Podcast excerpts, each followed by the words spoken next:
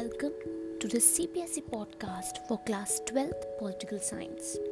I'll be there with you for another couple of minutes, taking you to the topic of what is a Cold War. This topic is from your first chapter, the Cold War era, and you can find this on page 3 and 4 of your NCERT political science textbook. Dear students, the Cold War was a state of geopolitical tension. The war with the war of ideologies. After the Second World War, the two ideologies that came in the forefront were socialism and capitalism.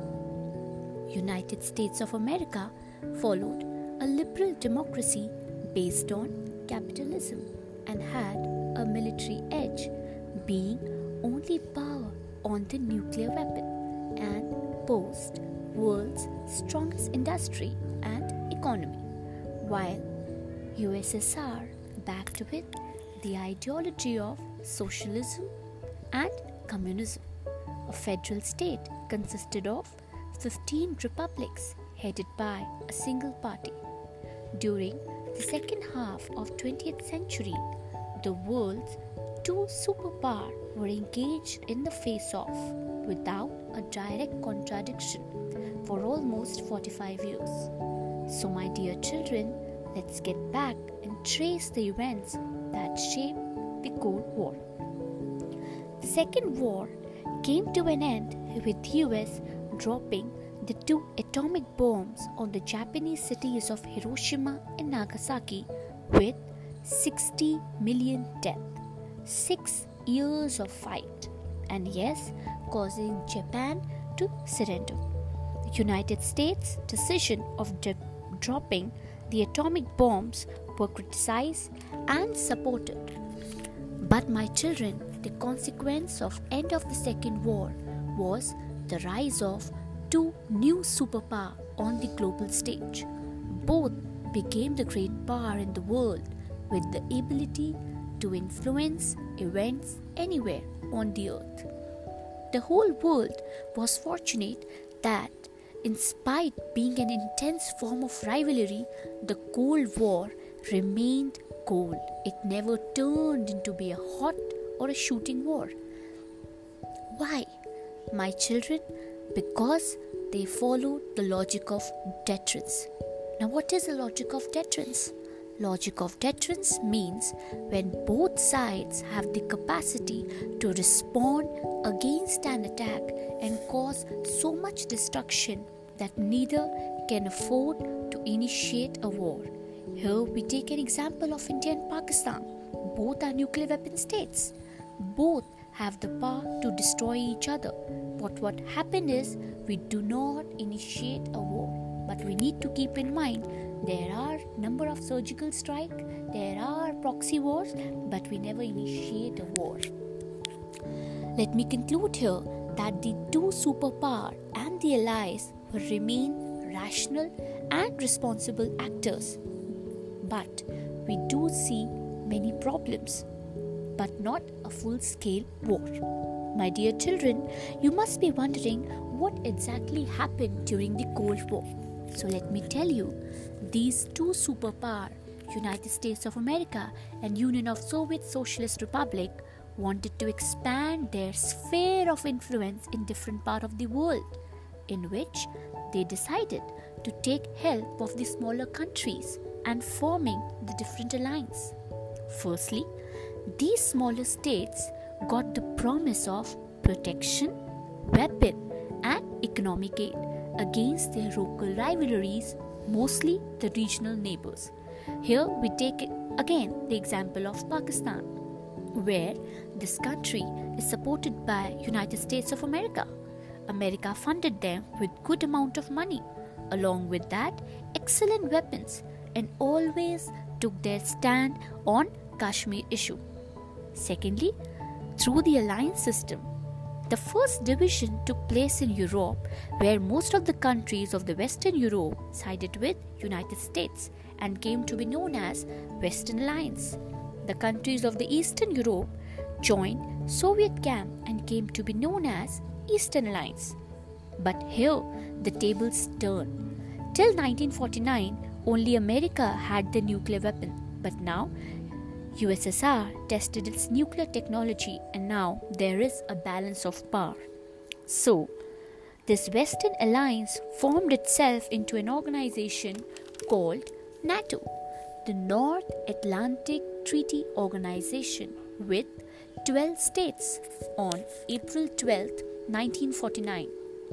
And it declared that the armed attack on any one of them in Europe or in North America would be regarded as an attack on all of them.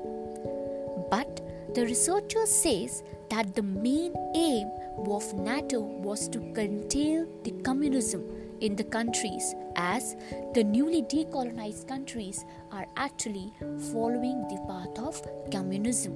If we see 1949, a big event happened where China, a Asian country, by a revolution ended a civil war and established People's Republic of China followed the path of communism. Children, you must be wondering what Eastern Alliance was doing at that time. Eastern Alliance formed the Warsaw Pact in 1959 and the principal function of the Warsaw Pact was to counter the NATO forces in Europe. The East the Southeast Asia United States built an alliance system for them called the Southeast Asian Treaty Organization, that is SEATO.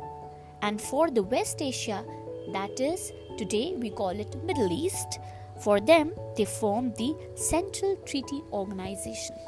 Children, you must be wondering how the newly decolonized country were helpful for them, which were exploited for so many years by just following their ideology?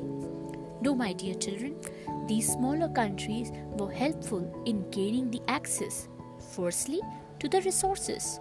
Countries like India, Pakistan, Egypt have rich minerals and oil, and if these superpowers will get them, they will be super benefit position.